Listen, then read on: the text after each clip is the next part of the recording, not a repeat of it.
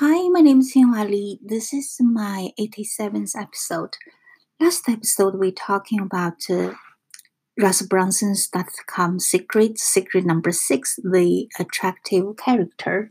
Today we continue. Think about your favorite movies. What was the last movie you saw? Did you see it because you thought the la- storyline was intriguing, or did you see go because one of your favorite actors or actress was in it. Movies use the attractive character because those ACs bring in the customers. A great example of that concept is the movie Ocean's Eleven. When I saw the lineup for that movie, I had no doubt it would be successful.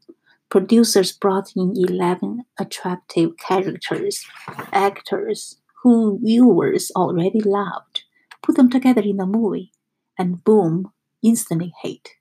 Maybe you are not a big Brad Pitt fan, but you love everything Julia Roberts does. So you go see the movie because she is an attractive character you related to. This is why Sinclair and the franchise works so well. Generation after generation, if you love Harris, Harrison Ford as a Han Solo in 1977, you probably paid to see all the Star Wars sequels and Raiders of the Lost Ark too. And guess what? Nearly 40 years later, guess who's shown up again to bring you a little more Han Solo? It's amazing to think that one movie created over a generation ago can still pack the theaters and sell tickets by millions. That's the power of attractive characters. We love them. We want to be like them. We relate to their stories and we buy what they are selling.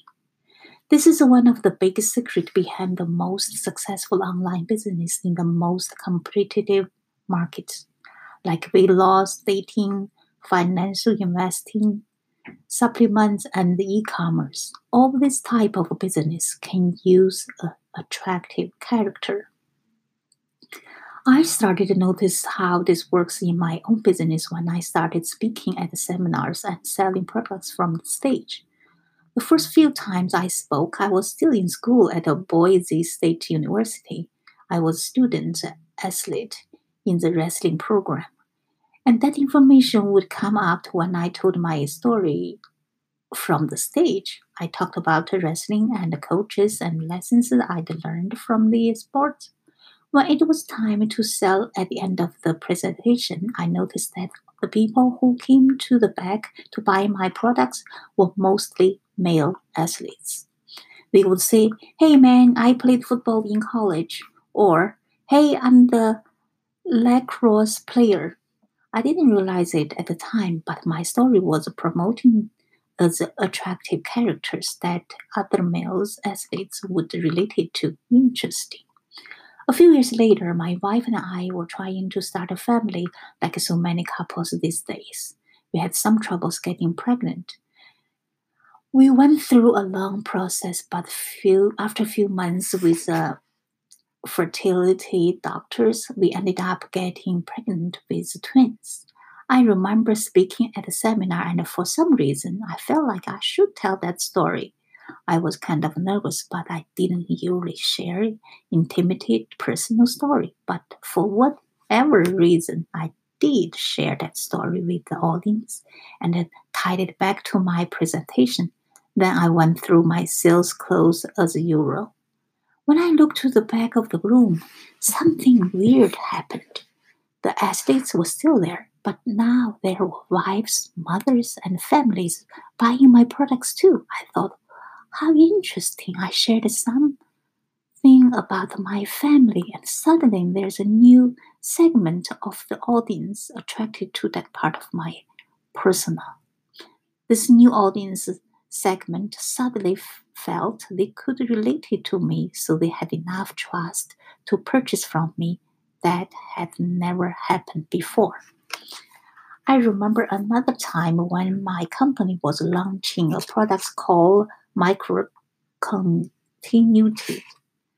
Before we released the product, we had done a few workshops teaching the system to people. One student, Joy Anderson, launched a very successful micro continuity program, which is still successful today.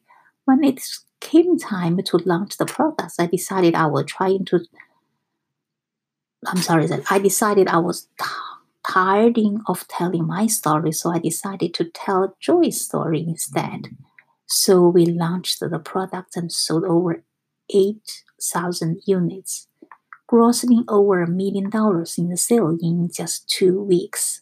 A few months later, we had a workshop for people who had bought the program.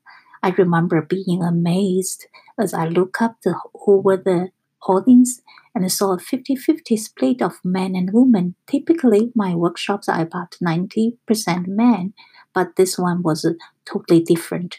At the end, we surveyed the attendees to find out why they had come to the workshop.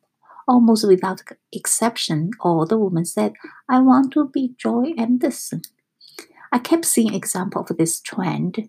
The people who related to my stories were the ones who bought my products. So a few years ago, I started teaching this concept of the attractive character. The students who implemented what I'm about to teaching you here totally transformed their business. All of the major success stories from any of our coaching program got results by building huge brands and platforms around the attractive character. This concept can mean the difference between making $1,000 a month and making $100,000 a month. How attractive are you? How interesting are you?